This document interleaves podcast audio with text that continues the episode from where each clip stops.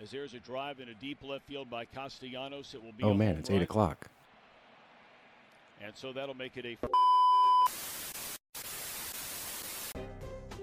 I don't need the spotlight. I shine just fine. Hi, I'm Karma, and yes, I am a bitch. Brav Bros. Fly, Eagles, fly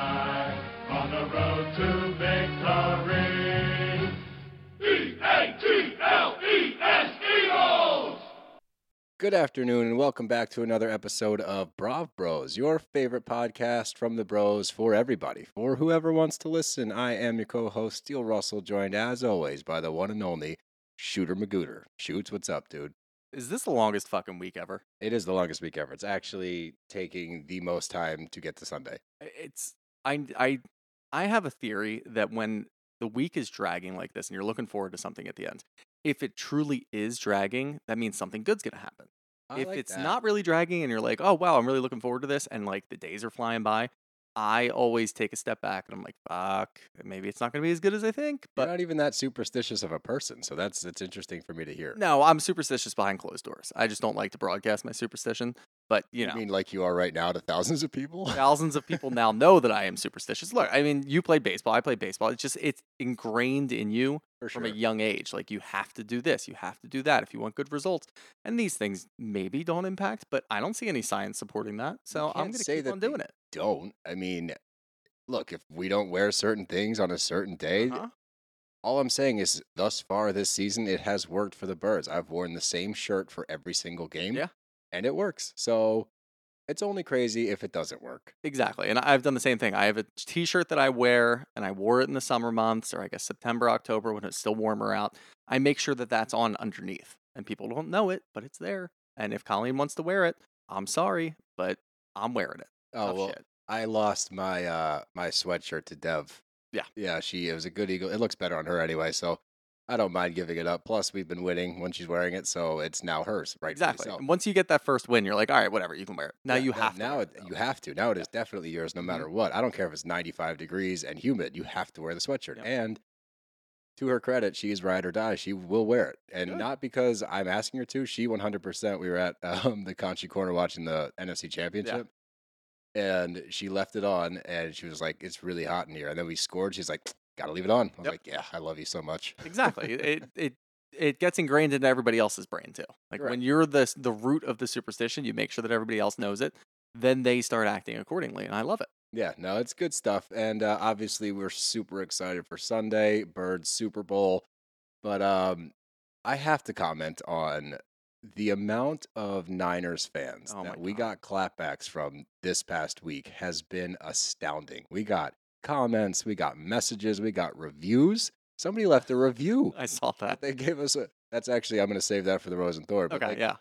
it was actually a four out of 5 Mhm. So even so, like, still a good review. So I appreciate not digging us too hard for coming at the Niners. But like, it's been crazy to me to just you lost. Like, take the L and walk away. And that's the other thing is we're not going out of our way to put down another fan base. They just keep talking. Like even their players, Brandon Aiyuk was talking about it last week. George Kittle, like people are coming out and they're like, "All right, you guys lost." Yeah, like the lost. Giants fans, their safety was talking about it. Like, shut up. You're home for a reason. We aren't going out of our way to be like, "Oh yeah, suck at Niners fan." Like that was two weeks ago. It was the, we're we're over. care. We're over. I think here's a good lesson for everybody out there that is new to football or new to Philly. Like we thrive in this city on hatred. We Mhm. thrive on other people not liking us. It's one of our mottos. It's an unofficial motto of Philly. Nobody likes us and we don't care. And it's totally true. If you want to fuel the fire, keep talking because we will always come back. Like we love it. We live for it. So if you don't want us to come at the Niners, just drop it. I love the Rocky statue thing. Like Yeah. like opposing teams in the playoffs have put their statue on the Rocky statue and like done things. And there was a kind of a rumor last week that maybe it was a Philadelphian going down there and putting the opposing team's jersey on there to like light the I fire. Like, I like that. That's real, and I wouldn't put it past any of our fans because that's really funny. But there are still videos out there of like all the Niners fans out there just like parading around Rocky and like cheering for the Niners. It, you got to learn, right? Like I think Mhm. we're like four and zero in those games. Like, We are 4-0. just stop. Just Leave Rocky leave alone. Rocky alone. He's We- ours. We are yours. we are one of the only cities, probably in the world, that our biggest hero we we come from a city where the Constitution was written. Yep. Where this country was started. Yep. And arguably a bigger hero to this city is Rocky Balboa, who is a fictional character. Mm-hmm. People were up in arms when they took the Rocky statue off of the top of the art museum steps and moved him to the Spectrum to the point that we got him back to the art museum. Just now he's off to the side. Yeah. he was more important than the art going into Well, the museum. film is art, right? I So, you agree. know, I Well, we'll quit talking your off about the birds. We, you can tell we're super excited, but let's get into our rose and thorn. And I'm going to kick it off. Um, and both of them are kind of backhanded, which I love. Love the backhanded. So, up first is from TikTok, and this is my um, rose. mhm. And this is from Cece. And she commented, I've been fighting liking you guys so hard because I feel like it's not fair, but ugh, you're breaking me down. She had a follow up comment because I commented on that and was like, well, hey, we're not telling you who to like, but we like you, clapping hands emoji. Yeah. And she commented back, ugh, fine, you got to follow. So That's we so broke funny. her down. She, she that's great. Like the breaking down is so funny. Yeah, I love that people go into our podcast like, fuck these guys. And they're like, damn it, I kind of like them.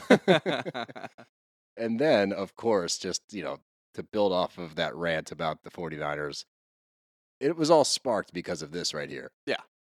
And we got a review on iTunes and um, the title. And you shouldn't have done this. You should not have done this, and you did it. This is the response. The title is Please Stop with the Niners Hate. Four out of five stars, though. Appreciate that. You're so far off. We are 49er faithful for a reason. Stick to what you know about reality TV, because apparently we know more about reality TV than football. Yeah. Seven points when we were on our fourth quarterback because of random injuries. I'm giving you one more chance. And by the way, I'm from the Bay and used to live in LA. Went to a Niners Rams game at the Coliseum. Guess what the percentage of red and gold was in the stadium? Easy 80%. yeah, because the Rams don't have fans except for Crystal. Correct. Oh, yeah, I know. Crystal and Crystal, Sutton. but Crystal and you know Sutton are fans. I appreciate that because she at least sticks by her team. But yeah, everybody knows that you can run in there, whether it's the Chargers or the or the uh, Rams playing. Every opposing team takes over that stadium because it's so easy to do so. The people in LA are so fixed on going to a James Kennedy DJing thing at a hotel. They Yeah. don't care about the Rams. So you know what? Whatever. I eh, eh, I love it because it's like, well, I'll give you one more chance. It's like, what did you think was going to happen? Yeah, you really thought that we were going to be like, oh, man, you're right. We're sorry. we got to be nice to the Niners so we can retain that one person. Fuck no. Absolutely not. Look, we of course we want you to stick around. Don't take this the wrong way, but you can't clap at us. We're going to clap back every time. It will happen for the rest of this podcast. Every single episode, if you come at us, we're going to come back at you. But just know that there's always an ounce of love dipped in there. We're not fully full of hate. We like the trash talk. Yep. But if you think you're going to comment and say, I'm giving you one more chance to stop, oh no, that's just one more chance for us to go off. yeah, exactly. So don't point it out. Um, yeah, mine are actually kind of similar too. I love I love the backhanded things and I love breaking people down. It was funny because I the one screenshot that I have is CC talking about it, but it was actually the one under it, and that's Oh, my no shit. So whatever. Um, my first one, and this is my rose, breaking them down. This comes for uh, this is gonna be brutal because it looks like a German name, but get your lick back. Oh wait, get No, your lick get your back. lick back. Nice, I like that. you thought it was German? Damn it. Yeah, yeah, he's got like little signs over it. That's so funny. And then I just said it out loud. All right, cool. But it's at Timo Slay. So he said, I don't know why this clip of cishet dudes giving Bravo content is starting to pique my interest when my motto for them has always been, and it's somebody saying, like, get the fuck out of here. Pretty much kind of that. The gatekeeping thing. We, yeah, the gatekeeping thing we talked about all the time, but now we're breaking down the gates and it's great. We're not breaking them down. We're kicking those motherfuckers in. Yeah, just fucking melting them down, if you will, with our hot takes. Hot, hot takes.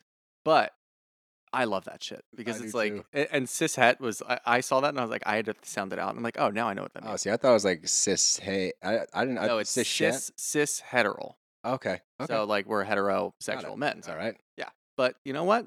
Welcome to the Bra Bros, buddy. Welcome. You're so Get glad you're back. here. Get your lick back. uh, and then my thorn was on the Andy video that we did last week, where we say that Andy picked favorites. Somebody pointed out, "Oh yeah, and you guys always treat people equally." See Erika and Rinna content. Oh yeah, I commented We back don't tired. treat people equally, but we also don't employ these fucking people. No, and also we're not going into it with bias. We will change our Yeah. opinions about people frequently. It's what whatever we're presented with is going to be what our comments are. Yeah. We're not like s- literally. If you go back and listen to our early episodes, we don't stand by anybody like Mhm. consistently. It doesn't mean we hate anybody. I think people also need to understand like I, I, won't I speak- definitely hate people. No, I know you. I know you hate people. At least coming from me, like I don't hate Andy. Yeah. At all. Like I think No, not that at he fucks up on the reunion sometimes. I think he plays favorites. I'm not like an Andy hater by any means. And Mm-hmm. that was like funny in the comments. People are like, oh, I hate Andy too. This and that. I'm like, I don't hate him. No, it's I just think that he- content for us that we're Yeah. talking about how he clearly has favorites Right. in shows. And it's so apparent during reunions because he lets people talk forever and they're saying nothing and he's laughing at them. And then the people that really need to be speaking, he shuts them down. And it's like, all right, dude, like you are, and you said this last week, like he's the boss. He employs all of these people directly, indirectly, whatever. Let them talk and like let's get to the bottom of shit. You don't you picking favorites and saying, "Oh, well like I prefer this person over this person." isn't going to do anything for us getting to the bottom and like resolving some of these conflicts. Right. It's just going to make them even worse. We have a podcast where we talk about people who we like, who we don't like in those moments, like you just said.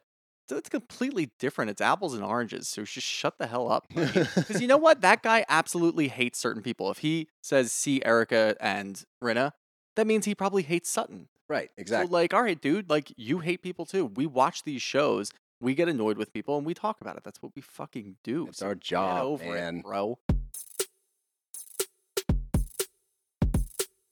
And that takes us to the news. Um, we're going to speed through it because we have an action packed episode this week. We got four shows to cover. Um, get ready because I think next week, we're doing two episodes next week. Something like that. Yeah. Either Well, next week or the following. We're trying it's, to. it's going to be weird because the reunion for Potomac doesn't start on Sunday. It It's starts next Sunday. The next Yeah, Sunday. yeah, yeah. So that'll give us a little bit more freedom. We'll figure it out. Yeah, we're getting two episodes within the next month. How about that? Within the next four weeks, we'll have two per week, which I'm actually looking forward to because when we have this many shows to cover, it's hard. Yeah, I know. hard to keep track of everything. We do it. We're happy. we know that do you guys will listen to like two plus hours of us talking. We but- appreciate it, but we're trying to get it to where it's like an hour, hour ten each, so like Yeah. you can break down, focus more on the shows because like the ones we have coming up, we got some heavy hitters, right? Oh, These yeah. are the big ones, so like we want to take the time to dive into them properly, break everything down. So we're we're I know we promised you two episodes, that is still coming. We're working on it. We're getting it scheduled. Our stupid real jobs get in the way sometimes, but we are we're getting close. Um, but to the news now, just so we can kind of finish off Salt Lake once and for all. I don't think we need to talk about it much more unless something pops off. well, But we're probably going to end up having to talk about the Jen Shah confessional bullshit. I'm sure at some point. But um. Heather is now taking the stance that she's not Team Jen Shah. She's no longer her quote ride or die for Jen Shah. Now she cares about the victims. What changed? what What was the final it's got to straw? be like social media clapback and like just negative energy towards her because everybody's so tired of her shit and we're like look i don't care about the black eye anymore stop talking about it what we want to focus on is you sticking by this criminal instead of just saying look like there's victims Uh, it's the same shit as erika year or months ago it feels like fucking years ago months ago where we're like erika just say that there are victims and you feel sorry and we'll move on yeah, we want to move on. same on. thing like heather just be like look jen shah scammed people out of money and they were old people and that's the worst person that you can probably scam out of money Yep. so just say something on it and be like look like yeah she's still my friend and i'll, I'll keep in touch with her but i'm not going to stick by her stupid things anymore and then, and then we'll move on so you did it now but it's way too late It's, it's it's way too late. Here's what I think. It's really interesting that the timing also coincides with her book tour. uh, right? Like she's starting to drop point. a lot of bad Mormon stuff, and all of a sudden, oh, I'm not Team Jen Shah anymore. It's like, oh, were the book sales taking a little hit because Mhm. you're being an asshole, and now you want to like save face and sell a couple more copies? That's what I think. I yeah, I think that she's been she's just been like moving around this book thing forever. And like the fact that you tried to sell the book by talking about the black eye, which isn't even in the book, and that didn't work. So now you're doing this. Like nothing's gonna work. Well, I think If you were I feel like if she was just like enjoyable on screen, people would buy the book because they like her. You know what I mean? Here's the thing, and she used to be enjoyable on screen until this season's when she really kind of like changed that stance, and she had a Mhm. really bad season. But I think the book's gonna sell. It's an interesting topic. It's written by like a first-hand account. Like for all intents and purposes, it should do very well. I wanted to read it until I saw her season. Now, I, now I refuse to. But I was really curious. Like that stuff is really intriguing to me. The Yeah. whole Mormon Church captivates me. So I wanted to read it. Now I'm like, fuck that. I'm not supporting this. Yeah, But- now I'm thinking like second guessing it, thinking that there's a lot of things that have been like blocked out because during the season she even said that she wants to talk about this, but maybe she can't because of her family, because of the church. And I'm like, what is actually going to be in this book? And Yeah, now I'm no. just completely disinterested because of her performance this year and just having to sit through that whole thing. I don't really care anymore. And we haven't seen really a whole lot online about the book. Like well, she did have an did- expose in the New York Times. Like, Okay. look, here's the thing. I, I, I'm more so talking about like Twitter.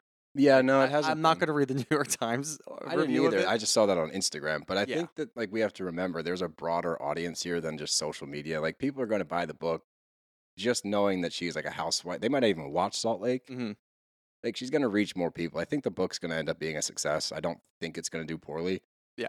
But I'm not going to support it just because she was so miserable all season. I refuse to. yeah, I'm in that gray area of I'm not going to buy it, I'm not going to read it, but I don't want her to just completely flop. No, I don't either. I I don't. don't. wi- I don't wish ill will on somebody I like don't. I don't. And she poured her heart and soul into the book, and she had to open up a lot of like Mhm. past trauma to do it. So, like, yeah, we're not assholes here. We don't want it to flop. So, if you do read it, we're not anti you either. It's just I'm not going to. But Exactly.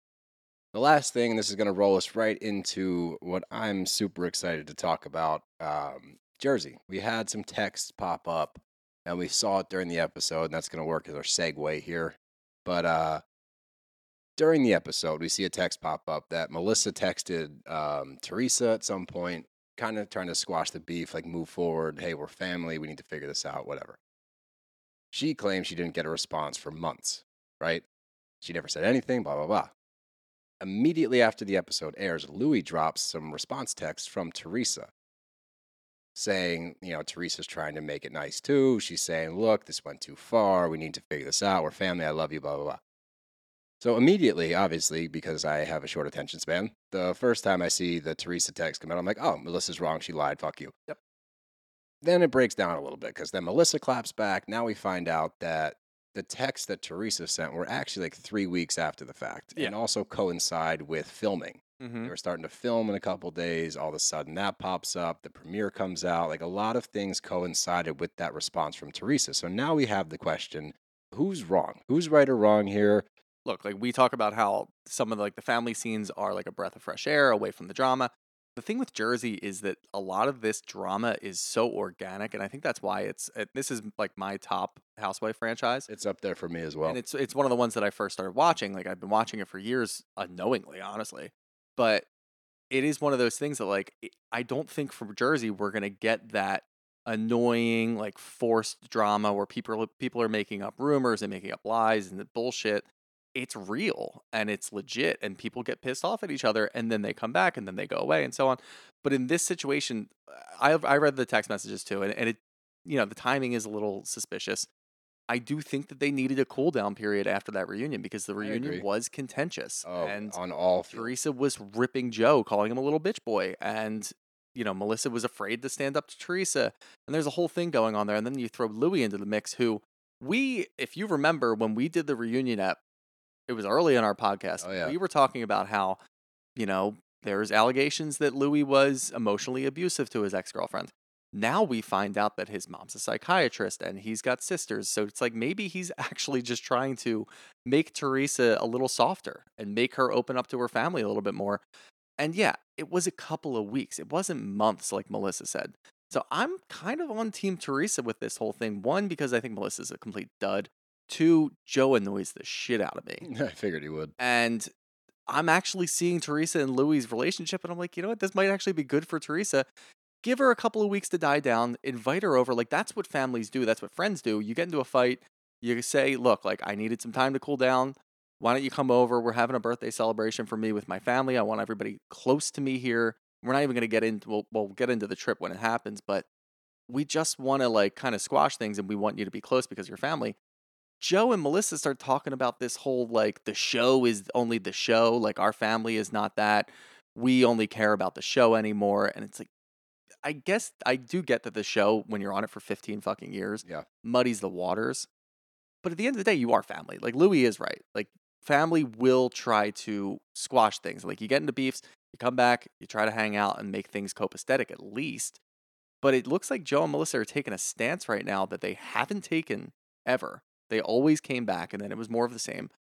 So I don't know. Right now, I'm on Teresa's side, but I do want to see how it plays out. I think I'm kind of down the middle. and with that being said, I'm not team Melissa or Joe by any means because it did come out like a, this is the problem with Jersey and not in a negative way. It's just so much happened in the off season that like I had to do my research before the season started Yeah. because you had drama between Joe and Teresa all like BravoCon, like after BravoCon, leading up to this. Like we've just heard so many reports. We found out that like Joe and Melissa were caught lying. So like Teresa was actually vindicated along the way, Mhm. which changed my whole perspective of everything because I was always anti Teresa. I was like, she blows everything up. It's all convoluted. She's lying. She's this, she's that. Turns out she was telling the truth, and Joe and Melissa were full of shit. So that totally changed my perspective of all of it. And we're gonna dive in in a sec, but just to touch on like the Luis thing with Teresa, because there's a lot of different opinions on this. Some people are saying that Luis kind of like gaslights Teresa almost, or he oversteps when he's trying to be like, hey, hey, hey, try to slow her down, or like Mhm. tell her to say something else. Or some people think that that's not his place. And whereas I'm watching and I'm seeing him, I don't think I've seen him yet at least be overbearing with it. I Right. think that Teresa is so volatile, right? Like we know that she can snap at like any moment. Something can set her off and she can flip a table. She can throw a drink. I do feel like it's the role of a spouse, whether that be a wife or a husband, to keep your person like not so much in check, but help them become a better person. No. Yeah. So if he's sitting there like, hey, you're not letting Marge talk, that's not him like, I think mansplaining or like overstepping or trying to No. like put her down. That's being like, hey, you need to let her respond so that you guys can hopefully get to the bottom of this. That's how I took it. Some people took it differently, which is interesting. Yeah, and I, I I do kind of feel that, and I understand that because you do see these things, and I, I don't blame people for viewing it this way. Like we viewed it last year the same way, Yeah. where where Luis was calming Teresa down at the reunion, and he was actually agreeing with Marge Right. and saying like, no, like we're cool. Whatever's going on here is between you guys, and like trying to stop her. I do think that this is good for Teresa. It looks like he is trying to like, like I said, like make her a little softer, and make her open up and listen more instead of just immediately screaming. And I don't really think that. Like, I really do think that it comes down to how it's perceived by Teresa and by like Sure. her family. Yeah, sure. And if you see Teresa stop and she goes, "Shut the fuck up, Luis," then you can be like, "All right, maybe Luis is like trying to overstep and control the situation, and it's not right." Instead, you see her stop and actually listen to Marge, and you're like, "This is good for Teresa." is, You know, maybe she needs a guy like Luis in her life where he will try to get her to understand situations and not let her emotions get the best of her. This is good to watch, and yeah, she's still gonna blow up. Like, look, she's probably gonna be a work in progress, quote unquote. For the rest of her days on But I Bravo. appreciate that she's working on it. I Yeah. never thought in a million years, you know, and, and I'm the same way with Jersey, where this was one of the shows that, like, before I really started watching Bravo, I still would like check in with this because Deb would Mhm. be watching it and I would at least hear what's going on. So Yeah. I wasn't totally blind to. I think that's probably true for a lot of significant others and relationships where somebody watches Bravo. You Mhm. probably have some kind of relationship with Jersey. This was the show that originated my stance of they're screaming at each other. I hate this, Okay. and then being like, "Wait, what the fuck did she just Right, say?" so like that is is where that came from. This is yeah. your angry dad in the corner moment. Okay. exactly. All right. So mine was Vanderpump, but similar. Like at least I, I had heard this before. But to get to a point where I heard Teresa apologize not once but twice in one Actual episode. Like apologies. not an I'm sorry, but Yep. it was straight up to Marge. I'm sorry. Period. And I was like, Yeah. holy shit. Even was a Marge holy shit like- moment. Marge gets to a confessional and she's like, I never in a million years. Yep. Never would I thought I'd heard that. And we'll get to her response to that Yeah, later yeah. because holy shit, what an idiot. But let's jump in. and what I think I love the most about Jersey is every family's dynamic is so different. Yep. And they're so captivating and everyone is truly themselves. And I think that what they didn't suffer from because it's been pretty consistent as far as the cast goes for a lot of it. Like obviously we've had some people come and go, but like Mhm. the mainstays have been the mainstays. Because of that, you get like you talked about already, organic interactions. Yep. What we're seeing is really how they're feeling. They're not shying away from the cameras. They know how to act in front of the camera. So we start out with Dolores and Frank. There's a new dynamic to their relationship Yeah. because you've got Paulie in the mix, which love Paulie. Paulie seems like a great dude. He seems awesome, and like I enjoyed I love that there's an Irish guy on the show. me too. Yeah, it's I think it's cool, and like I didn't know he was Irish, Mhm. and he said that Lucky Charm line, and I was like, oh, Yeah. what a tool. And then Dev was like, he's from Dublin. I was like, oh, then the Lucky Charm thing is cool. That's cool. now cool. it's okay. I yeah, like it's him, not I like him a lot. appropriated culture. It's good. And then he's got like the neck tats with like the clover on his neck, or Yeah. whatever. He's like very Irish, and it's big fan. But um, Frank's having a hard time. He is. And I've loved the Frank Dolores relationship for so long. I think that it's so nice to see, like for the kids, and like it's just a wacky, it's almost like a sitcom. hmm But for Dolores to move on with her life and get into a real relationship, you can't have your ex husband just in the mix all the time. Not to mention, Frank's living with her ex boyfriend Yeah. full time. yeah. That's a whole different thing. Yeah. But how do you feel about like do you think that with Paul coming in, obviously things are gonna change? Yeah. Do you feel for Frank here or does Frank need to grow up a little bit? I I don't think he needs to grow. I mean, he's always needed to grow up, and he's not going to grow up. But they all need to grow up, but they shouldn't because that's what makes them fun. Exactly. But in this instance, I do feel like Paulie coming in, he- Frank just thinks that everything's going to work immediately. You know what I mean? yeah. And maybe it worked with David very easily. Maybe he, you know, when David started dating Dolores, Frank was able to just immediately be in the mix. Like, these are my kids, obviously. Like, I've got a relationship with Dolores as well. Like, you need to learn. Like, no, that's not really how that works. And I think Paulie needs a little time to warm up to because it is an interesting situation. It's a weird situation. You're dating a woman, you have her ex there, and obviously he's the father of her kids, so he's going to be around, but not to the point that he's just walking in the front door Right, every you need to knock. Like you need to knock. You don't know what's going on here. Like Paulie could be here. We could be having a, a moment between the two of us that you can't fucking ruin. True. So I think it's more that just Frank needs to chill out a little bit. It will get there. Because if Paulie hangs around and him and Dolores, you know, they get married, whatever, or they're together for a long time. They're talking about marriage. Exactly. So he's going to be a stepfather to your kids. Do you really want to be an annoyance there? You're obviously going to be in the mix. Just give it a little bit of time. Don't expect everything all at once. I think that Paul's feelings on this are correct in the I sense agree. that, like, that. you know, Frank needs to butt out for a little bit. Like, we need to have our time. Like, I need to get to know your kids without Frank there. They need he to develop that relationship. Exactly. So Frank needs to butt out for a bit and then come back because Paulie does seem like a good dude He seems and Frank like is a very guy, good yeah. dude as well. It's just a it's a weird dynamic that Frank has always had with Dolores, and he feels like it's okay. And he's like, I've been with her forever. Like you're not. You guys aren't married. No, so you haven't been for a while now. you need to understand that. And if she wants to have a good, flourishing relationship with Paulie, you're gonna have to take a step back for a bit. I'm not saying forever. You're not gonna always be the odd man out. Let them get comfortable. But you have a girlfriend too. It's not like you are just and it's, let's talk about his girlfriend being 33 years old. But it's not like she he's alone and this is the only family that he's ever known. But he's not stepping up for Dolores and being a husband. He has his own girlfriend. He's got his kids. He's got a good dynamic with Dolores. Let her have a relationship and don't butt in for a bit. And then if you guys get to a point where you know the four of you can hang out and your kids and everything's great, awesome. That that would make for good TV. I'd watch that show. I think the girlfriend actually hurts it only because they seem to have the relationship where the girlfriend fit right in. Mhm. Like she's able to hang around Dolores. She's Mhm. able to like jump into this wacky dynamic without any ru- feathers being ruffled, so to speak. So Mhm. I think that actually hurt the situation. Only because he's like, see, like I can do it with my girl. Like, why can't you do it with Paul? Yeah. So I think that that actually like made him take a step back. But you're 100% right. And Dolores kind of mirrors what you were saying. She's like, you know, he is my man. And he told me, like, I got you now. I'm, you're mine. I'm yours. Yep. And we don't need a third party here. So, yeah, obviously we will forever and always be Frank Catania stands. We love him here. Frank's great. But you just got to like let it develop. Let it develop. Yeah. This is this is a marathon, not a sprint. You want Exactly. Dolores to be happy. That's what's most important at the end of the day for you, for your kids, for everybody involved. So just let it happen, my you guy. also don't want to get into a fight with Paulie early on because then it's going to ruin the dynamic altogether. Yeah, that's really gonna just chill the fuck out. It'll happen. It'll It- be okay. It will. But um, then we go check in with Jen. And if you remember at the reunion, she had things going on with Marge, she had things going on with Dolores. And it seems like the Dolores thing really carried over. Yeah. And they haven't really spoke since, I guess. And um, I didn't realize her Ferrari was stolen. And she broke her foot or her toe. And her mom thinks she has the evil eye cast on her. Yeah. Yeah. But immediately, and I think they need to get into it because it's going to be.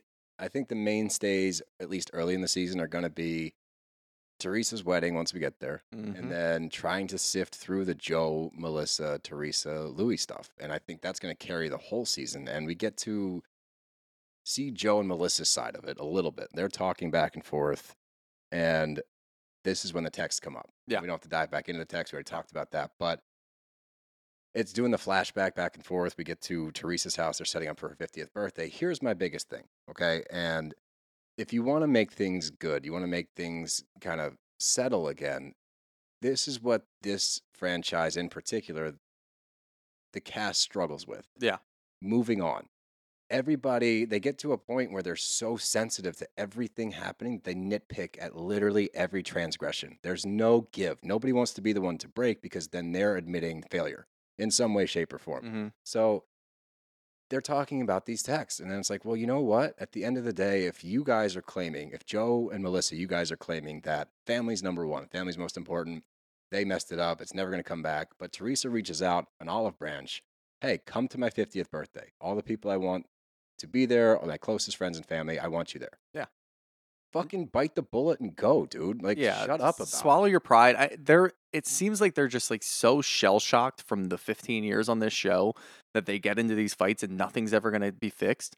Have you ever seen Teresa reach out an olive branch like that? Have you ever seen a spouse or boyfriend of hers reach out an olive branch, No. which uh, Luis did when he invited them to, and he made it very specific. This is nothing to do with the show. Come down. I've got a private jet. We'll fly down. Everything's paid for. We just want to hang out.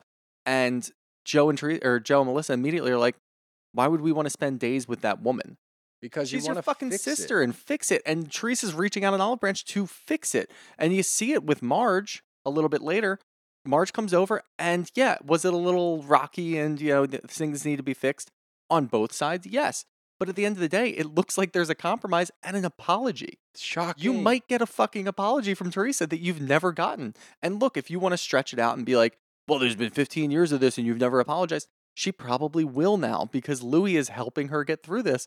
And I hate to say it, but I think I really like Luis. I think that for this family to move forward as a whole, somebody's got to break, somebody's got to give. And the fact that Teresa's even extending, like you said, an olive branch to try, and Luis is trying, Yeah. You need to find a middle ground. But Joe and Melissa are so stubborn, and maybe somebody, I don't know who's in whose ear. That's where I want to know. Because Teresa says, I think this is all Melissa in Joe's ear.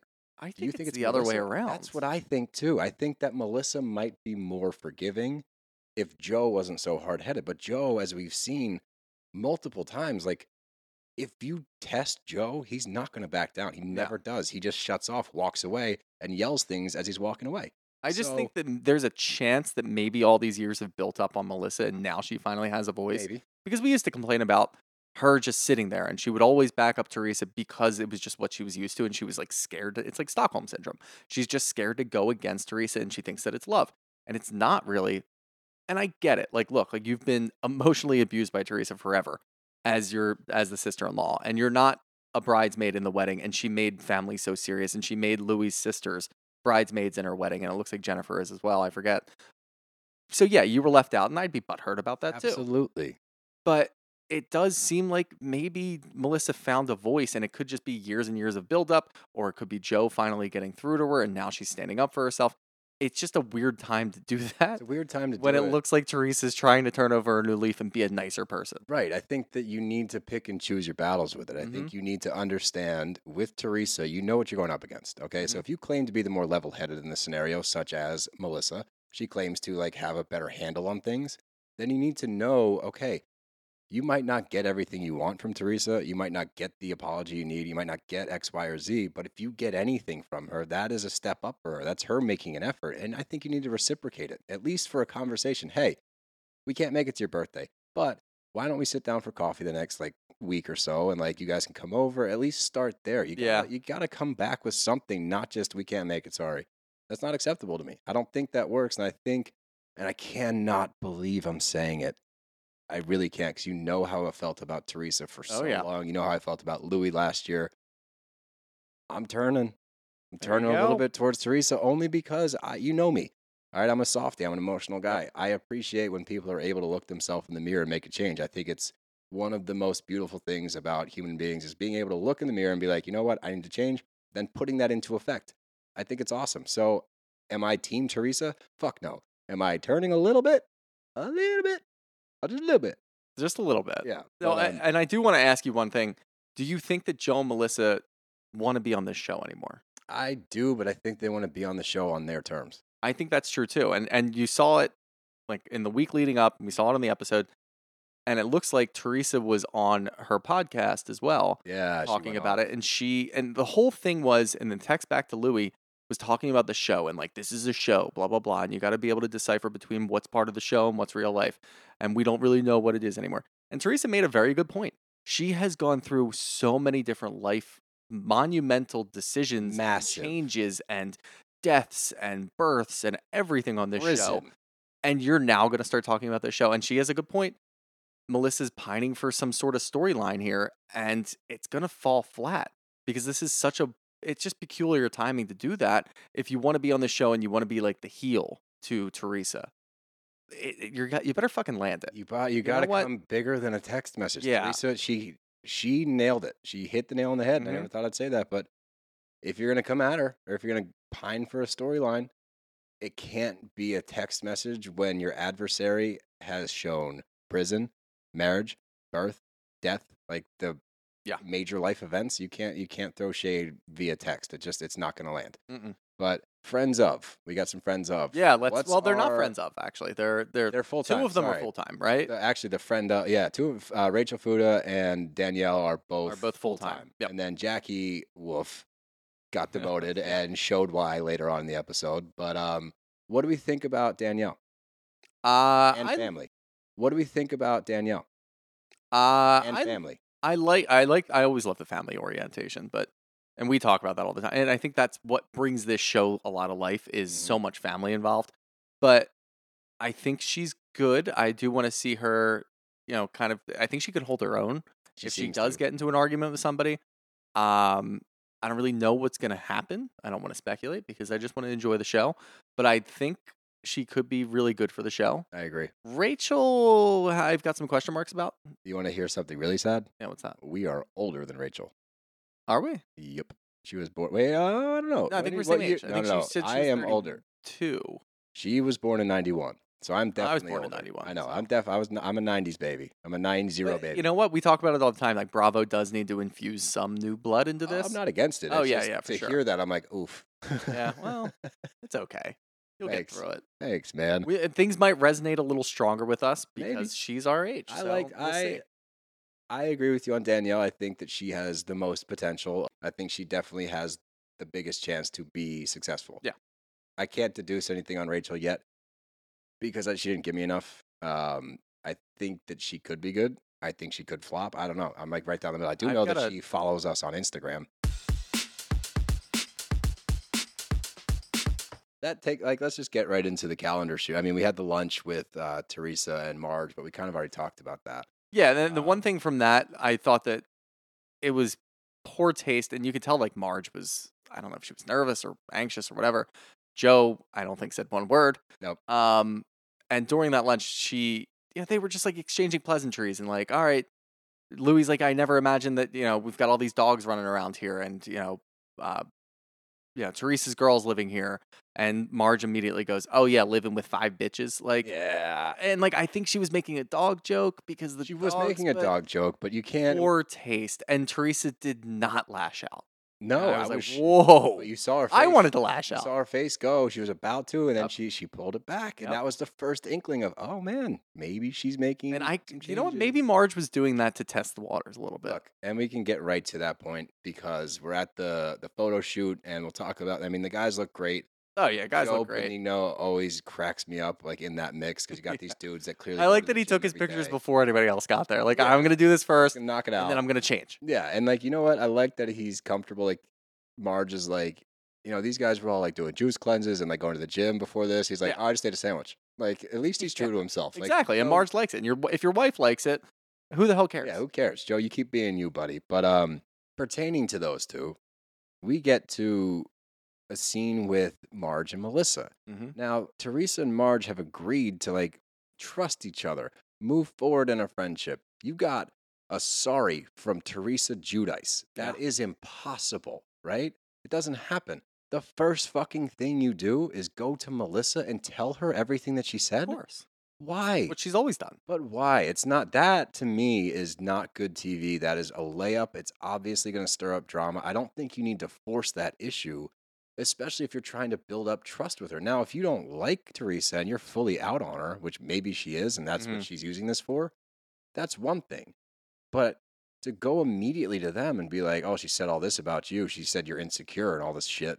And Melissa's like, luckily, like I'm not going to say anything about it because that could have blown everything up. And now we like immediately we're going to have a Marge Teresa screaming war again. Like I don't want to see that right out of the gate. No, that's not good TV. And I, look, I get it. Like, I, maybe we're giving Teresa a little bit more credit than what she's actually do in the sense that we're like, all right, she's turning a new leaf. Like, we can see the subtle hints that she's trying to be a better person. And it could be the And. Marge immediately is just like, nah, I don't fucking believe this shit.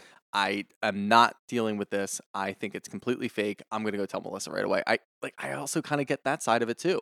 Uh, like maybe, maybe, you don't trust Teresa right away. Maybe there's a reason for her doing this, and she's gonna go right back to the person that But she's been for years. Don't trust her right away. Don't ruin whatever trust might be there by But I think that's immediately just also going who in. Marge is too. Like Yeah, she just well, doesn't give a shit. You know, Marge Junior just doesn't care. She's gonna rock Yeah. the boat.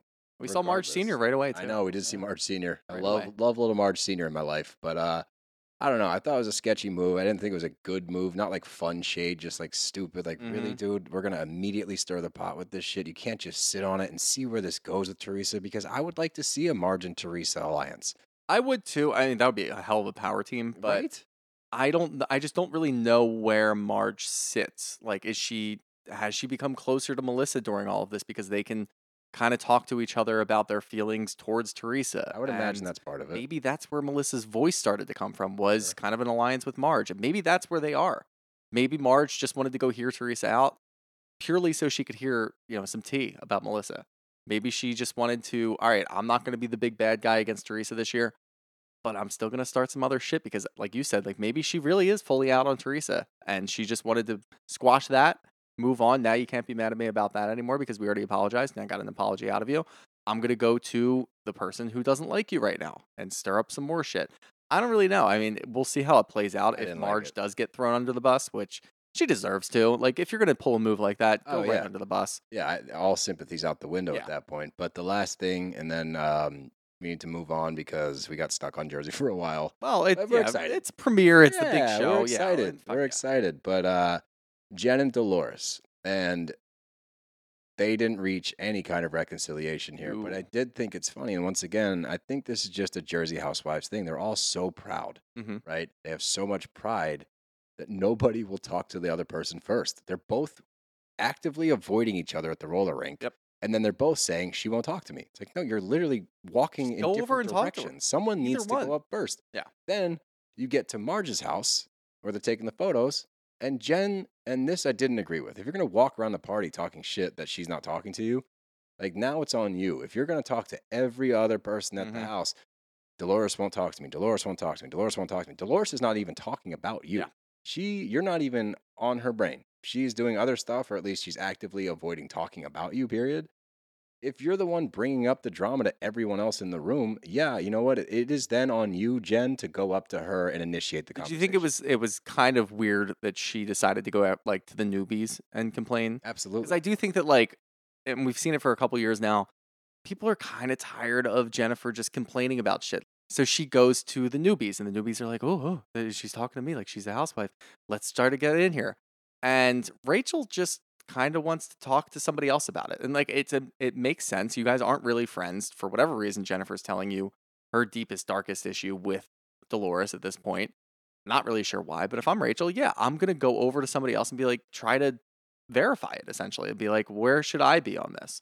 Because I don't really know who whose side to be on. I've talked to Jennifer, I haven't talked to Dolores, but let me go talk to somebody else about it and see what's going on. And in that moment, you get friend of, new friend of Jackie. Oh, so I'm sorry. I just I think it is kind of rude though. Like I've been standing here and not once have you looked or talked to me. You've been there for 30 fucking seconds. Bad social etiquette, she says. Bad social. You know what's bad social etiquette? Calling out the new girl because she hasn't looked at you yet. You know how many times I've had conversations with people or been in a conversation where I'm the third party and they don't look at me? They don't know you're there. I don't care. Like, Exactly. cares? Like you need like eye contact to feel like you're part of the conversation, or did you find your moment because you haven't been featured at all this episode to jump in and be like, I'm gonna stir the pot? Now, Go away. That's the thing about like so she was demoted to friend of right, and and I didn't really dislike Jackie by any means. I thought she was fine. I liked her yeah. family. I like Evan a lot, but to sit there and that's your thing, I know. it's like that's bad social etiquette. You haven't even looked at me or talked to me like. And I know that Bravo does things with editing, and it makes it look like a conversation that looks short was actually very long.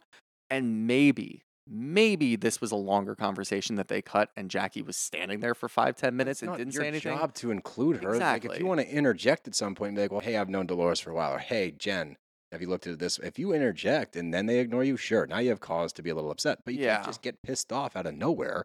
Yeah, it was it was a big like it was a big like look at me cry. Yeah, and like look, we know you're a friend of now and you know, in that moment, just fucking interject in the conversation. Don't do that like awkward look at me, talk to me Hurt puppy bullshit. Like bullshit. just stop. And Rachel didn't really know what to do and she's like, I what the fuck? Like I didn't even know she was there. Like whatever. Just leave it alone and just if you want to get back on the show and you want to be, you know, we see it in Miami, the friends of are in every fucking scene anyway. If you want to be in every scene and you still want to be there, then do something. Don't do that. Do something. Hey guys, Shooter here to talk to you guys about Nutrafol. 30 million women are impacted by weakened or thinning hair. If you're among them, know you're not alone and that there's a solution you can trust to deliver results. And look, it's not just women that are affected, men are affected too. Nutrafol's great for preventative care, it's great for recovery, and honestly, it's something that we might want to turn to as we get a little bit older and you might see some thinning hair going on. Nutrafol is the number one dermatologist recommended hair growth supplement, clinically shown to improve your hair growth, thickness, and visible scalp coverage. Nutrafol supports healthy hair growth from within by targeting the five root causes of thinning: stress, hormones, environment, nutrition, and metabolism through whole body health. Nutrafol has three unique formulas to support women throughout all stages of life, including postpartum and menopause. Each formula is a physician formulated using natural, drug free, medical grade ingredients in consistently effective dosage so you can get the most reliable results. In a clinical study, 86% of women reported improved hair growth after six months. 3,000 plus top doctors and stylists recommended Nutrafol as an effective and high quality solution for healthier hair. You can grow thicker, healthier hair and support our show by going to Nutrafol.com and entering the promo code BRAVBROS to save $15 off your first month's subscription. This is their best offer anywhere, and it is only available to U.S. customers for a limited time. Plus, free shipping on every order. Get $15 off at Nutrafol.com, spelled N-U-T-R-A-F-O-L dot com, promo code BRAVBROS. But that takes us to my favorite, what got me into Bravo, why I'm here giving this podcast to you guys, why I'm talking in your ears at the moment. Vanderpump Rules. I got my Tom Tom hat on right now. Yep. I asked for a hookup with the Tom Tom hat I saw last night. We got a response. Yep. In March, we will have those hats. Hell yeah. Can't fucking wait. But I'm so excited and I was excited to watch it all day. I haven't been like gassed up to watch a TV show in quite some time other than like The Last of Us. So for Dev and I, like we both were like kind of giddy on the couch before the show. We watched the reunion um, from last year and it just felt nostalgic almost. I'm like, ah, VPR's back, my favorite people. And it's to be a fun season, I think, because everyone's in shambles. Like, Yeah. relationships are gone. People have broken up. There's been divorces. We got single people on the show. It, it has some reminiscence of early Vanderpump. Yeah. So To itself. you're not like fully clued into the VPR world, right? Like Sort of. You're sort of. I've, I've watched a couple of seasons. okay. Uh, What did you think of episode one of this season? I thought it was good. Um, for all the reasons that you just laid out. Like I knew where everybody stood between either. You know, I watched a little bit of last season, but yeah, I, I like that we don't really know where everybody kind of stands, and we get like glimpses of it in other shows with Winter House and just kind of the news that we cover every week.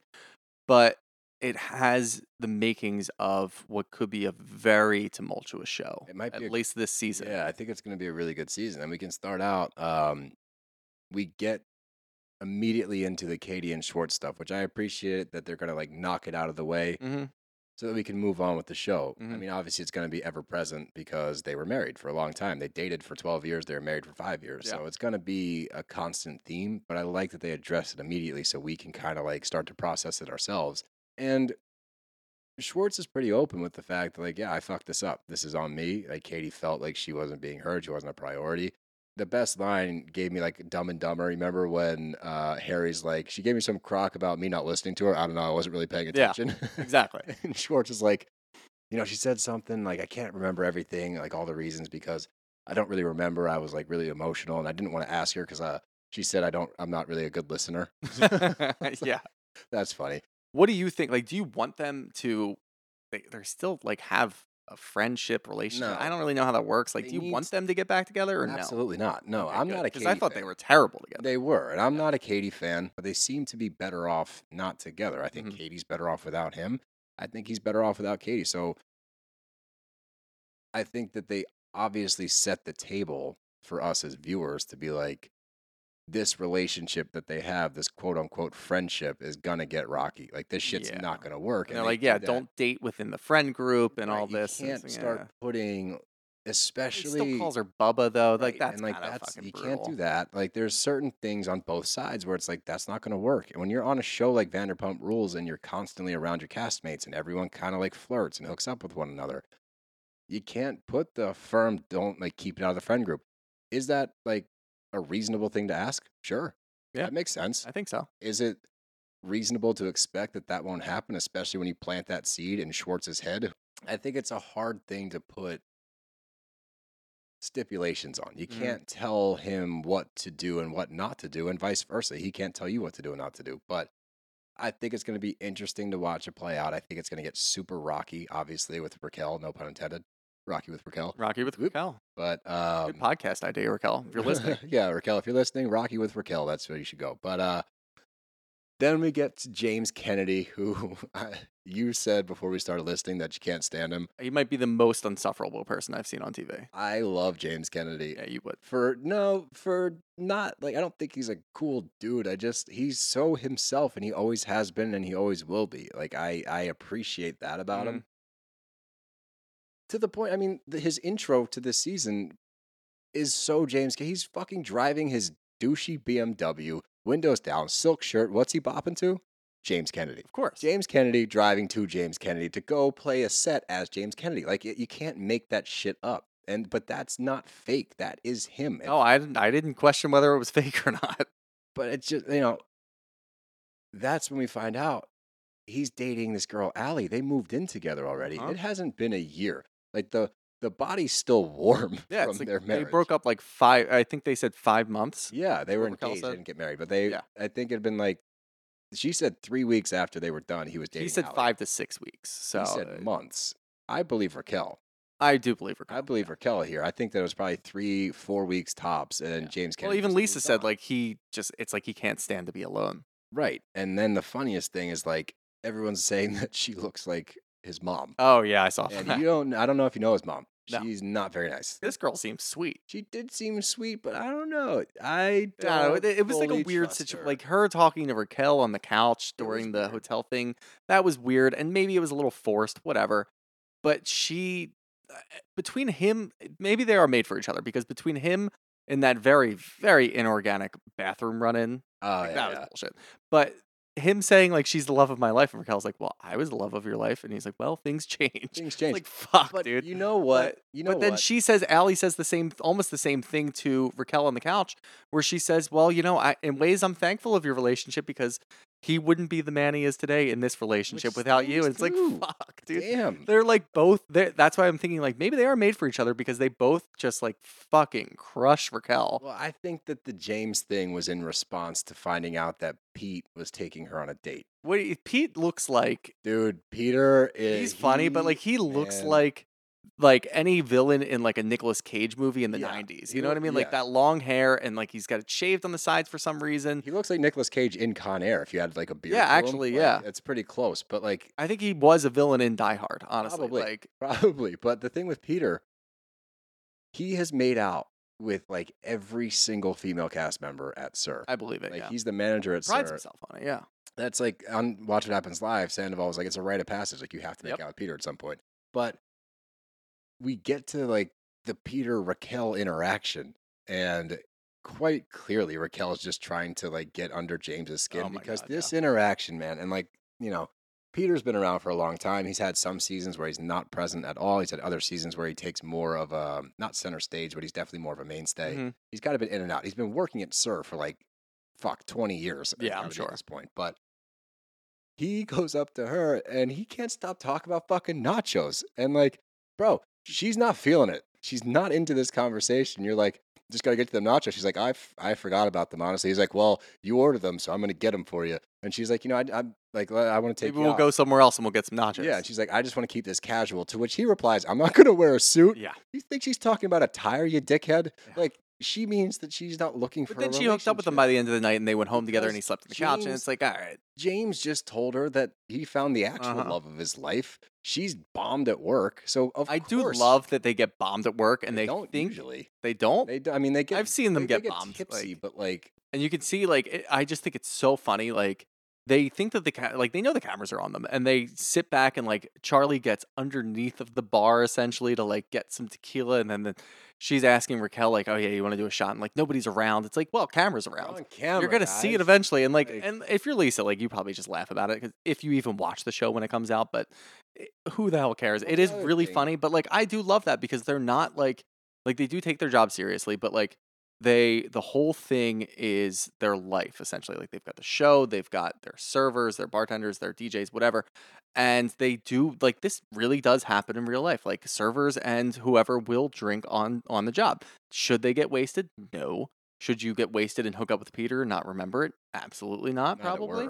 But it's it is funny and it's organic and I like watching it. Well, here's the thing, like why it's. I mean, yeah, a lot of the cast. I me take a step back. A lot of them have gotten drunk at work. Mhm. Raquel never, like, she's never been that person. So you're kind of seeing like a rebellious side of Raquel that I haven't really been used to because she's been so concerned about James and his well-being. Mhm. That's what she says. And I've said it in seasons past.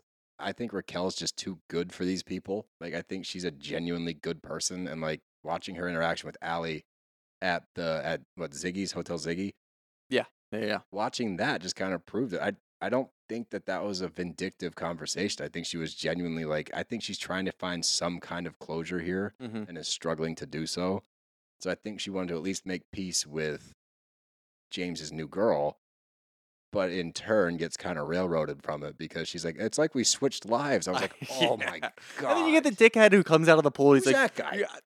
"You- guys are on my fucking couch. Yeah. Like, uh, do I know you? It's you want like, to get a shot? Like, of what? Fucking ketamine? You and also like, what? What do you mean your couch? Like that hotel does not look like, and maybe we'll see it because inevitably we will go out to LA. I'm sure, oh yeah, and we'll have to go visit these places. we're going to play uh, tennis with Sutton on her tennis. oh, that is true. Yeah, we got to go do that. But yeah, it, how is that your couch? Like, I what is it? out- because it's in front of his room, but then maybe he, like, or he rented it for the night. Like, I don't fucking like. Just what a you see the cameras there. Like, don't do that. Like, maybe walk up and Uh, one sign the release form so that your face is on there. You fucking weirdo. Well, after that interaction, he, why the fuck would you want your face on? Because you look like a total creep. Like, yeah, what a and Raquel had a good step- line. Like, you're I'm too tall for you yeah. anyway. like, Like, step yeah. over the couch in a towel. Hopefully, there's a bathing suit under there. I- And then you're standing like uh you want to do a shot, like like some fucking meathead moron. I, I I think this season's gonna be it's gonna be an interesting ride for you. I think you're gonna be stuck with your toms. There's two things that I got to talk to you about. One, Okay. I think I am right. I don't think that Sandoval's a good business guy. He's going out and fucking doing his goddamn band instead of working on the restaurant and just pumping money into it and not being present. Sure. And even Schwartz says that, like you got to be around. And I had a lot of issues with you. What do you think about that? Well, that's also implying that Schwartz is a good businessman. I don't think he is either. So here's the thing. I've never claimed that those two are like remarkable business minds. Yeah. All I've claimed is between Lisa Vanderpump, all right, kind of having their back, Mhm. she is a king or queen, whatever you want to call her, of the industry. Like Yeah. she knows what the fuck she's doing, and she is going to. they- She might not have a stake in this business, but she's going to make sure that these guys get it up and running. That's what I meant. Like we find out that they've sunk like a million dollars into it thus far, and it's still not open. And even last time I watched What Happens Live, they're open Wednesday through Saturday, which is another problem. But Mhm. like, I have a hard time seeing this bar not do well. I Yeah, don't. it'll do well. that's Just what I'm do saying. it though. Right. I, I- think the miscommunication between you and I is that you think that I think they're like savants. Not at all. No, I just think that you'll always back them. Without a doubt. And that's going to get like this whole dynamic between you and I is going to shift because I will ride or die for these motherfuckers all day. Every Well, I've got a follow up then. What do you think about Schwartz hanging out with? Uh, Randall. God damn it, Randall. Yeah, I think that it's deplorable. I absolutely. think that if Lala, first of all, I'm not like a big Lala fan. I think that she. no, she rubs me the wrong way, She and I just, don't know. she just claps back all the time. She Yeah. always has some kind. It's always like super condescending. Mhm. Like if she feels slighted or stupid or she feels like she's not being heard, instead of like voicing it correctly, she will put you down immediately. Yeah. Like she just shits on you and everybody around you. That's her Yeah, I defense get that. mechanism, and I don't like that. I'm not here for that. And we see that like a few times in this episode, but for her to take the time to sit her friends down, her castmates, guys, we've been Mhm. around each other for a long time. We know each other. We've grown around each other. Blah blah blah. Randall fucking ruined my life. Can we not hang out with him? I think that's fair. I think that's totally fair. I think I didn't like that Schwartz was like, you had to call a fucking like business meeting about it. Like, I- yeah, like she just wanted to make sure that everybody heard her loud and clear that the she's going to same go through a page. custody I battle. think It's that's going to change her whole life. Like, Yeah. please don't hang out with him. I think that's fair, but Yeah. I think that the thing you need to remember about Schwartz is he is always and forever will be Switzerland. He doesn't say bad things about anybody. The only time he finally pulled back from Randall is when an article came out from one, 50 Cent saying he's little Harvey Weinstein, Yeah. and two, all the allegations about him allegedly having sexual harassment suits with like Mhm. secretaries and him with like drugs and selling like all this crazy wacky shit comes Mhm. out and then Schwartz is like, whoops. But that's just but I mean, you got to fault him a little bit, but at the same time, like that is always and forever Tom Schwartz. That's Yeah. how he's been. So I think that they're going to end up blowing up at some point because Schwartz does seem to have more of a voice right now, which I was actually surprised because Yeah. in the past he would have probably tried to like he will say his piece, but he usually will try to smooth things over. Mhm. They talk at the at the set at Hotel Ziggy, and he's kind of like standing firm, like I'm not apologizing. If it was me, 100, percent like I'm sorry, I wanted to play pickleball. It Sounds like he just has like he has issues with Lala. but Honestly, here's the other part of it, okay? And this part I, I actually did understand. Lala, absolutely going through a lot, Mhm. and there's a kid involved. It's hard for me to compare problems. Yeah. It's hard for me to say, well, Lala is going through it harder than Schwartz. I don't know how this is affecting them internally. So Yeah. for me to say one is worse than the other, I think is impossible. So I think Lala owes him a little bit of slack, just understanding, okay, well, at that time, Schwartz was going through the hardest, pi- hardest point, of his yeah. life, divorcing Katie, Mhm. losing everything, assuming that he had this locked in for life, and now he's got to think he's selling his house, he's going to an Yeah. apartment. All of his money is sunk in. yeah, but I don't think Lala gives a shit.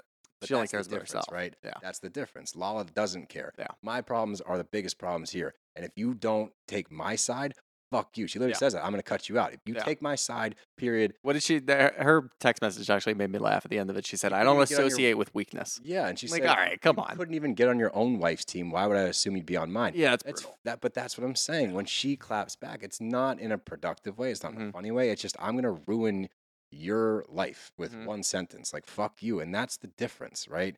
Tom is at least trying to talk and be like, you know, this is why I did it. He's trying to explain himself. He's still not apologizing, which he should.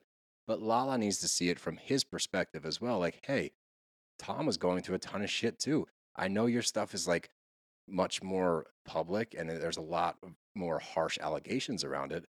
But this rocked him to his core, similar to you getting rocked to your core with Randall. So instead of you guys teaming up against each other or like trying to poke holes in each other's story, understand you both are going through trauma. You might be showing it differently, you're processing it differently. You might not have processed it well on either side, but just give each other a pass. Yeah. This sucked for me. This sucked for you. My bad. Shouldn't have done that. Let's move on. Good point. And also, let's move on. Let's move on. That takes us to Miami. Gonna do that every single time. You couldn't Every hit the air horn. time. but we're just gonna touch on two things because we need to move on. We got to finish up with Potomac, and thanks to Jersey and Vanderpump, we have. This is why we're doing two episodes. Yeah. here. There's just too much to talk about, and we we care too much about these shows. So, in Miami, the one thing, first thing I want to talk about Gringo is the. Gringo dinner. Yeah.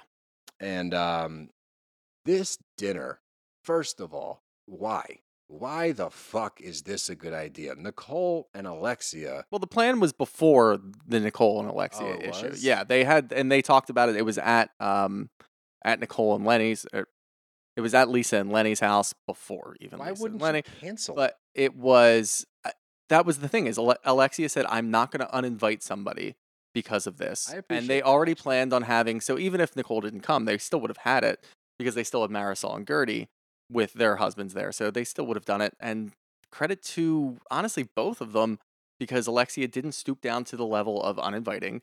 And Nicole also didn't call out because they're having issues. Like No, I- she I- thought that yeah. maybe, you know, this could be a branch. It was not. New Instead, you get the fucking Todd walking in. in- Todd. Of course, his name's Todd. of course, his name's fucking, Fucking Todd. Todd. Todd walks in in what looks like an Adidas sweatsuit, but an actual suit. Like, what the fuck was that? He had a black suit top on with a white stripe down the side. Like, you Yeah. look like a dickhead. He looked. There's pinstripes, and then there's you. You look like a jackass. I agree. And then you sit there and look, him and Alexia deserve each other because neither of them can read. He goes into Anthony's business and he's talking about like you've got like what three lawyers like blah blah blah blah blah. Anthony's like I've got like forty five fucking lawyers. That is true. He says He's I got a- 180 employees. Yeah. 40 of those are lawyers. Exactly. And Todd's sitting there like you've got three lawyers. Like you wouldn't know shit about this anyway. Like where are you coming from with this shade? Because what they offended your lawyer friend First of by all, by Nicole giving him the black card to pay for the whole fucking event. Like no, that was funny. just it was funny. One, you're on a TV show. Two, it's still funny. And three, if you want Nicole to apologize, just hey Alexia, text Nicole like they talked about at their lunch. Text Nicole and just be like, hey, you offended my friend by doing that. She probably would have reached out and apologized. This is why I and we never get this. This is why I really like Anthony, and I don't care if people don't like Anthony or whatever.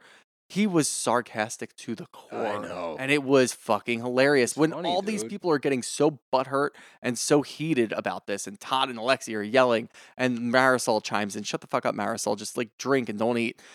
Sitting there just yelling at Anthony. Anthony's just like snickering and being He like. Well, I didn't say I'd send him Godiva. Like I'd send him something a little Yeah, nicer. Like some flowers. and then they got even madder. And it's like, Dude. dude, like he's being sarcastic because he knows how angry you guys are about something so dumb that happened in a TV show, a reality TV show. Just get over it. Like you guys are losers. Like Todd to- and Alexia are losers. I, I need to hear from his lawyer buddy. If that dude took offense, if he audibly voiced, yeah, that really was offensive to me, to Alexia and Todd after that whole thing, one, that guy's a dork. Like you can't see the humor Yeah. in this whole thing. First like off, you signed up to be on the Real Housewives of Miami Miami, as a, a- lawyer party. like what did you And think? you was thought that it was going to be like really respectful and fun. Like they all just pushed their own storylines the whole time, dickhead. Yeah, and like for Todd to be like, he was he's my friend for 15, 20 fucking years, and like you disrespected him. He told me you disrespected him. He's like, I'll send him some fucking flowers and chocolate, dude. Like, what do you want? And he's like, You sent a grown man flowers and chocolate. Yeah. He's screaming. And Anthony's just sitting there quietly, like the Godiva line. The Yeah. best part, the best part. My guy Russell, you can tell because he's like a firefighter, Yep. like he's got other shit going on. He's sitting there like, This is why I didn't want to come, Guerdy. Yeah, I These wanted people to fucking much suck. rather be home with my Yeah, kids. he's just silently having fun. sitting, and Todd's losing his mind. He looks like an idiot. Alexia is not helping the situation because she's just throwing shit out there. Yeah. And this is what drives me nuts about Alexia. And this is going to take us to the second thing I want to talk about, which is her lunch or dinner with Nicole. hmm She speaks out of both sides of her mouth. Yeah. Like she will explain what she wants to happen, and yet she doesn't do any of those things. Like she wants an apology. She Mhm. explains what an apology is. She can't apologize to Adriana about the whole marriage certificate thing. Like if you wanted an apology from Nicole to the point where they're sitting down at this dinner, Nicole's trying to explain this is why I felt the way I did. Because of your actions, Yep. I felt slighted. Because somebody came after my job and you then went on to pretty much defend her, that hurt my feelings. So I felt a certain way, so I acted a certain way. Yeah. Logical, makes sense, calmly said. Well done, Nicole. She won't let her finish a fucking sentence. Alexi keeps cutting her off. Well, you know, I guess that's just who you really are. You can tell she's trying to just jab, poke the bear to Yep. get Nicole to react. And Nicole, calm, cool, collected, talks her way through it. Alexia will not budge. She keeps trying to fuck her up with like different ways to spin it, not letting her finish the sentence. And then Nicole, which was my favorite move by her thus far, and I'm a big Nicole fan. To the she actually liked one of our uh, um, videos today on Instagram. Oh, really? Yeah. Good. Um, but she says to Alexia, you know what? I'm sorry. Yeah, she just did it because she didn't see a resolution there. And Alexia, who is the biggest hypocrite that I've ever God. seen really on any of these shows, the biggest hypocrite in the housewives world is a It's- fucking crown. she It's a deserves trophy. Yeah, exactly, exactly. And she sits there and she's like, "You just never apologize for anything that you do. You never take responsibility or ownership of your actions or your words. When the fuck have you done that? Never. Never. You always spin it and just say, "Well, people can say what they want." Like, fuck you. You But apologize. uh, you, you want somebody else to apologize, but you're going to sit there and chastise them for not apologizing when you never do. And you always just say what you think and you always just make excuses for that. And you're just like, well, that's just how I feel. Like, fuck you. You're you are not this like deity at the top of the No. chain that gets to say what you want and never have to have any repercussions. Like, no. People need to go after her.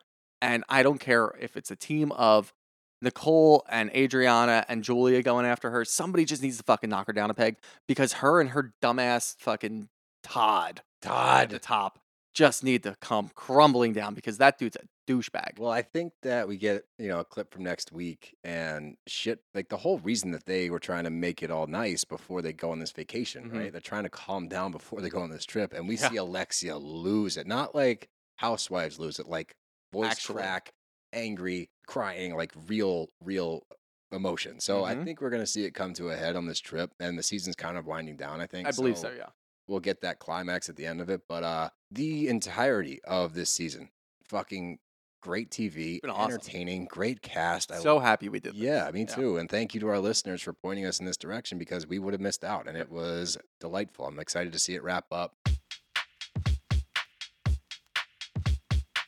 But it's a bittersweet day for me uh, because, you know, my two loves are Vanderpump and Potomac. They're my two big ones. And this is the Potomac finale.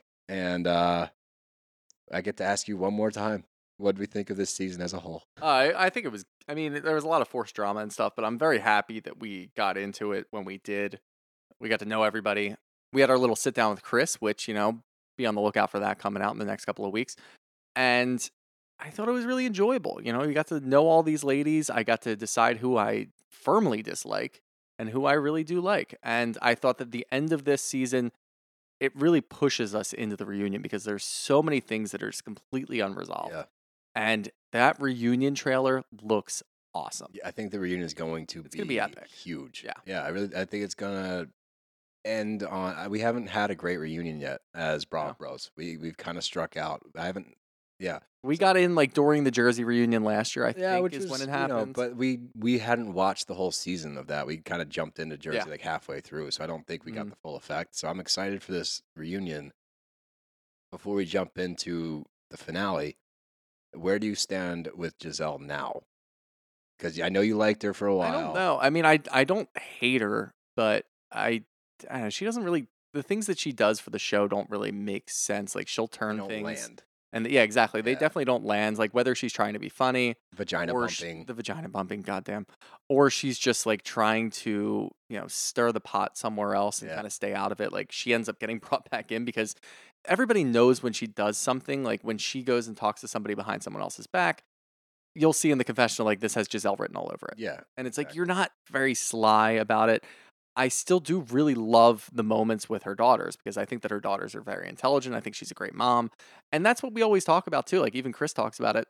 He says she's a great mom. yeah. We have she's just that. a shitty friend. Right. We have actually a clip from Chris that you Yeah. guys will be able to hear in like the next couple weeks. But Yeah. he even says that. And like of all the people to throw shade at Gizelle, he has the most right. And even he's like, you know what? If we saw that Gizelle all the time, Mhm. the Gizelle that she is with her kids, she's vulnerable, she's honest, she's real. That's an entertaining person. Yep. I like that Gizelle, So do I. And I will always be honest. Like I don't like Gizelle at all. I don't like what she brings to the show. I think she reaches all the time in her moments with her children. She's great. Yeah, She's she's absolutely great. Awesome. But I do think this is actually it makes a lot of sense.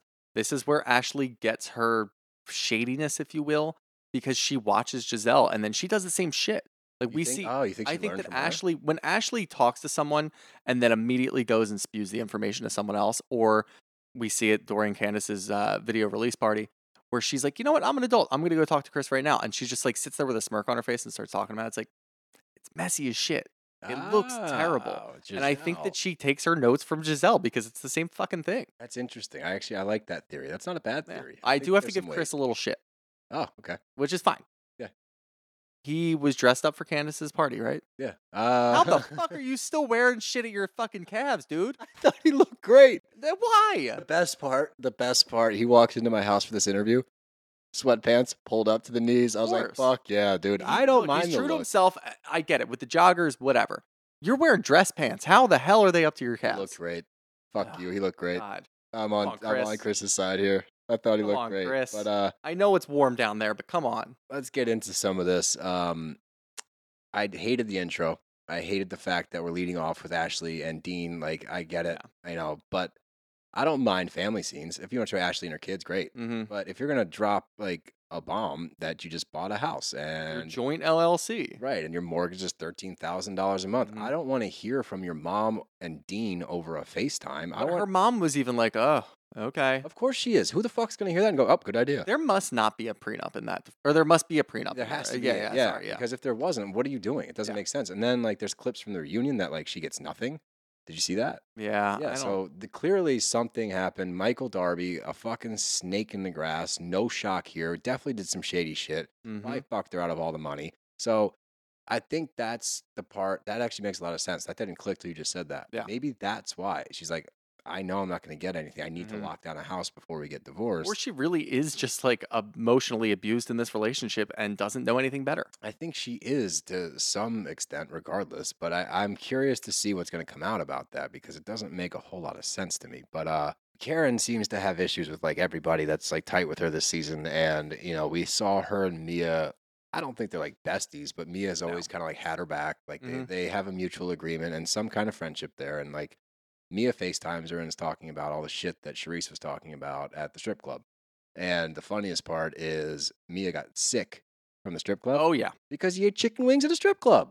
What do you think's gonna happen? Dirty Like, bird. I just the dirty bird at a strip club. oddly enough, like the wings aspect of that whole thing makes sense. I guess like wings, like if you're gonna have any food there, it's like wings and fries. Finger food, really? That's what you want at a strip Ah, club? yeah, that's a good point. food? I don't know. I'm just like trying to make sense of it all. Somebody messaged us on Instagram. and Was like, well, it's a pretty well known fact that strip club food is the best food. But um, the biggest thing that happened this episode was Candiace's release party.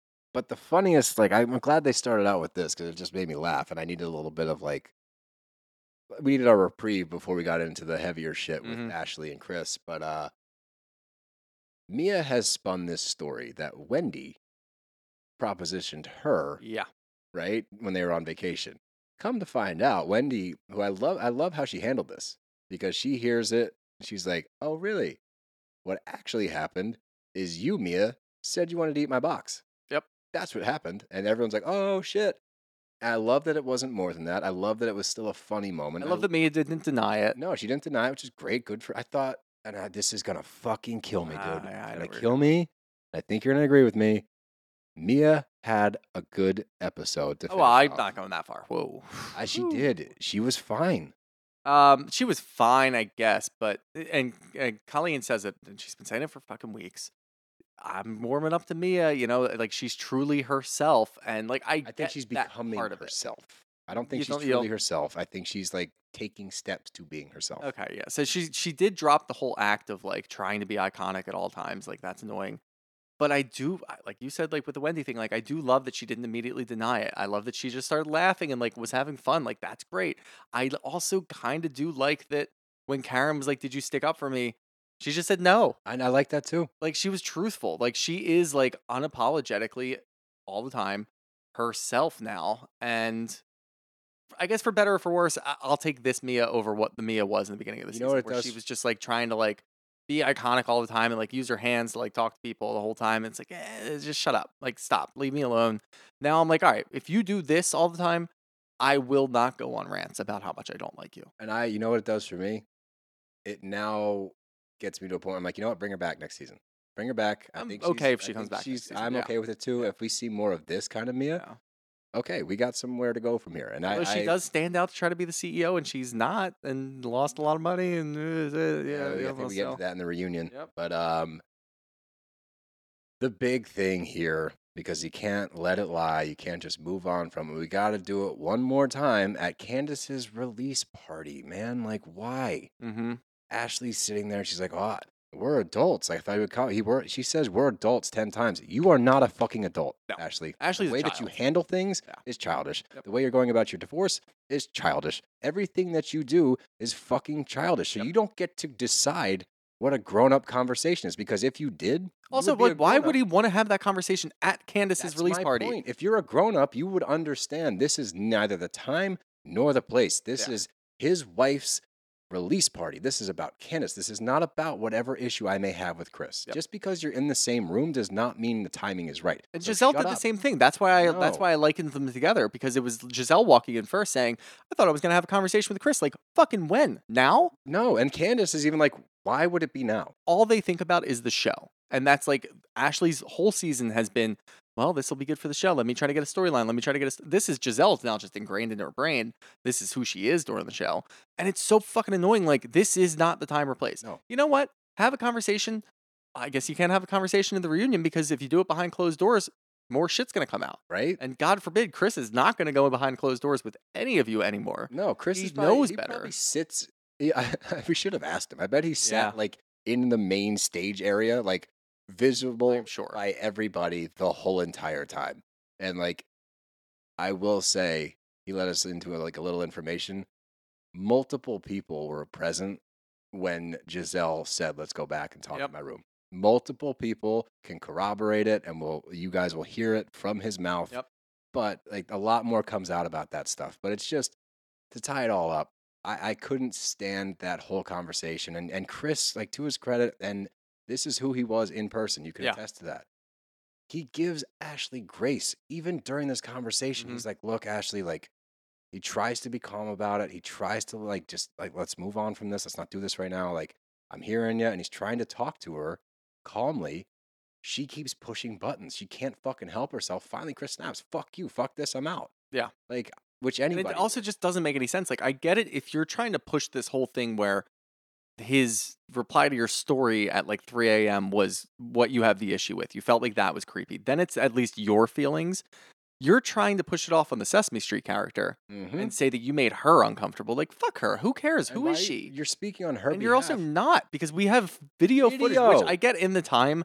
They don't know that Bravo has video footage, and they're just going off of it. just always assume, Whether though. it's this dumbass Sesame Street character that's spinning this narrative to you, and then you're spinning it on the show, and you're like, "Ooh, this makes for good TV." It doesn't. Ashley, at the end of the day, every one of your fucking ideas this year specifically have been terrible because the only thing that really is going on is you trying to hide from this whole divorce situation your with your husband. disgusting ass husband. Right. So go, you know what? Just go with your scummy ass husband, get cheated on for the rest of your life in some fucking house. Jesus. And I, you know, that's if that's what you want to do, then go do it. But don't try to ruin a nice marriage because you don't have a fucking storyline in a TV show. That sucks.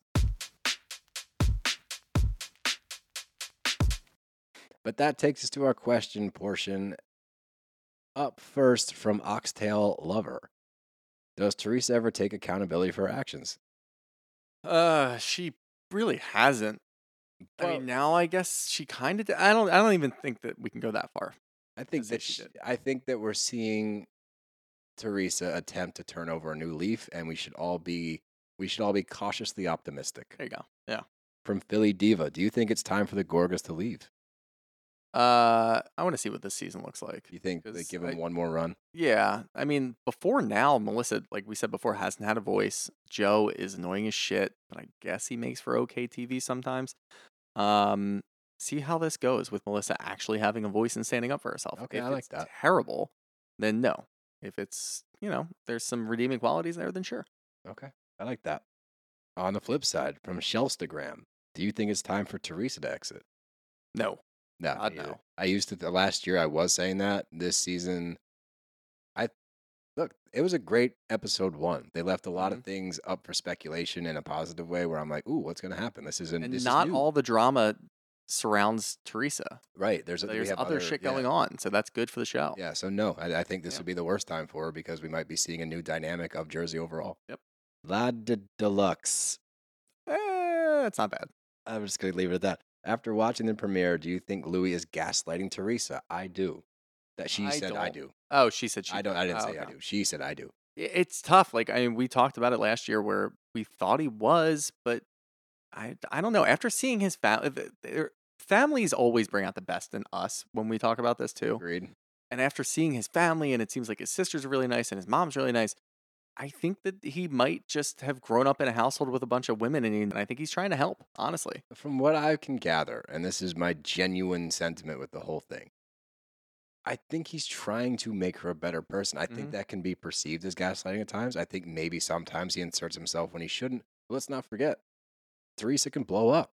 Yeah. And she needs to be reeled in a little bit. And that is the job of your significant other is to keep you in check a little bit. Is to be like, Yeah. "Hey, slow down or like make you not to keep you in check, but make you a better person, right? Also, I think gaslighting is like a manipulative tactic to make the other person look bad, yeah. and I don't think it's in his best interest to make his wife look I bad. think he's trying to make her look good. He's yeah, trying I to think say, he's trying like, to help. in this moment, you cutting off Marge Yeah. is not a great look. Let her finish. And then when she lets Marge finish, she's able to hear it and apologize. So I don't know. I think that I think we're going to hear a lot about that all Mhm. season. And I think that it's important to keep the perspective that they are married. He is doing what he thinks is best to help his wife out, at least for the time being. That's Yeah. my perception of it. Will that change? I don't know. But I think that it, it's too early to say that he is actually gaslighting because from that episode, no, I don't think so. Yeah. From not Courtney Stage, in your opinion, who's the hotter New Jersey husband, Evan or Nate? Uh, Evan. Yeah, Evan by a long Yeah. shot. Evan is the OG Yeah. babe. and Evan's like a good dad. Too. Yeah. Yeah, yeah, for He's sure. got- yeah, for sure, Evan. Oh, I, I want to get your take on this. I like this. From Maria four six four, do you think Schwartz is genuinely coy, or is it a bit of a facade to keep him from being the bad guy? Uh, the latter. I think it's a little bit of both. I think maybe it started off as the first one, but then he realizes that he kind of stays out of it, like Switzerland. Ah, And if he just keeps playing that up a little bit more and more, people will be like, "Ah, it's just Schwartz being Schwartz," like you just did the whole segment. from Magnolia Gatlin. What are your predictions for Raquel this season? Is she going to be a villain, a hero, boring, or crucial to the plot? I like that's an in-depth question. yeah.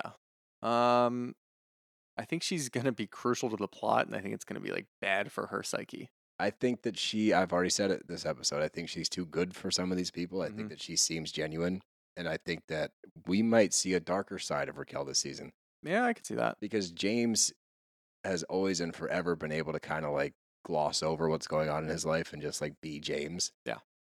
Raquel's hurting clearly from this whole thing. And like seeing that she's been replaced that fast. We get a scene from next week. She's crying with Peter on her shoulder for some reason. Did you see that clip? Yeah, I He's didn't really laying on it. her shoulder crying. She's crying. See, Peter's a weird guy. He is. He's a strange cat. Peter's a strange cat. Yeah. But that's all I got. You got anything else? Uh, no, I'm. I've hoped that this what was it, hour forty or so that we're up to right now. I don't know. hour 40. You know, it went a little faster than the rest of the week is gone. Maybe we'll just keep talking. Should we just talk until Sunday? I fucking. I was gonna say like it's kind of like time travel. I was gonna sleep for 48 hours, just call out of work, but I don't Just think take a bunch of like Benadryl and just knock out. Yeah, that might work. Uh, wake up that. Monday. What happened? Yeah, please don't do that. But um, that's all I got. Um, remember to follow us on Instagram at Brav underscore Bros. Follow us on Twitter at Brav underscore Bros, and follow us on TikTok at Brav Bros. Remember to subscribe to our YouTube. Um, we are much more active on there coming up soon. Our videos are getting processed right now. The Chris interview is going to be on there in its entirety. You'll be able to listen to it on any streaming platform or watch it all on YouTube. But um, the last thing is remember the bros are on Cameo, oh yeah. and we will convince your significant other to be a Brav bro. We will talk shit to your friends, or we will just shoot the shit with you. Whatever. Oh, there was a guy on Watch What Happens Live last night with his wife, and they asked like a tandem question. Did you see that? No. Oh yeah, they asked like a Oh yeah, tandem yeah, yeah, I did. I did. Yeah. It was really weird and awkward. I didn't really like any of that. But Colleen slaps me and she goes, "That guy's on there because of you guys." I'm like, you think so? No, probably not. But hey, That's what I said. Probably not. But hey, we'll take credit. Yeah, we'll take credit. Why not? But um, that's all we got. We will see you next week, and remember to tune into the Super Bowl Uh huh. because the world's greatest football team is playing Sunday night. You better hope they win because otherwise, that w- next week is Oh, going to we be a little be- rough. Yeah, we're not going to be very happy campers. So go birds. Brav Bros are out of here. Yep. Bye. Go birds.